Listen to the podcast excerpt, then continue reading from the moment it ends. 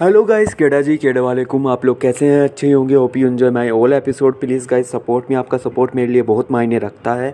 तो आज मैं अपनी लाइफ जर्नी बताता हूँ कि कैसे मेरी ज़िंदगी में एक टर्निंग पॉइंट आया, जिसका मुझे भी पता नहीं था कि इतना बड़ा टर्निंग पॉइंट मेरी लाइफ में इतना जल्दी आएगा और इतनी जल्दी मेरी चीज़ें अलग ही वे में चलेंगी।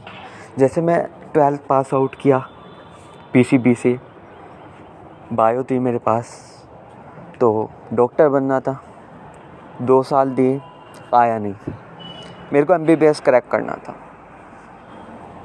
मुझे डेंटल बी एम एस ये चीज़ नहीं करनी थी। इन तक मैं पहुँच गया था। दोनों साल मेरे 500 अबाव नंबर आते थे। But M B B S मेरे से क्रैक नहीं हुआ तो मैंने अपना डिसीज़न चेंज कर दिया।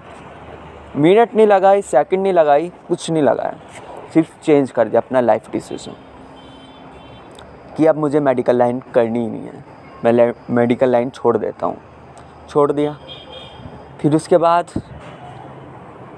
मैंने किया मास कम्युनिकेशन क्योंकि मुझे बोलना नई नई चीज़ों के बारे में जानना मेरे बचपन से उत्सुकता बड़ी रहती है। मुझे हर चीज़ पर डिस्कशन अपनी बात को मनावाना हर चीज़ में अपना पॉइंट ऑफ़ व्यू रखना, ये चीज़ है थी। और लिखने में मेरा इंटरेस्ट था। I make a one diary in which I wrote a very articles Shayari and prompts तो वहाँ से मेरी लाइफ चेंज हुई। और then I am here on Anchor app in which I do a little bit episode to motivate you. तो guys अगर change आता है आपकी लाइफ में तो उसको पॉजिटिवली लें जैसे मैंने लिया पॉजिटिवली और आज मैं खुश हूँ, इस डिसीज़न से मैं खुलेआम जी सकता हूँ। वो मेरे ऊपर मुझे साइंस स्ट्रीम बर्डन लगता था।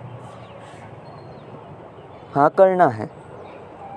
But today I feel free freedom और उस चीज़ की खुशी से जो मैं वर्क करता हूँ, वो उसमें मैं हंड्रेड परसेंट देता हूँ। अदरवाइज़ मैं नहीं दे पाता था।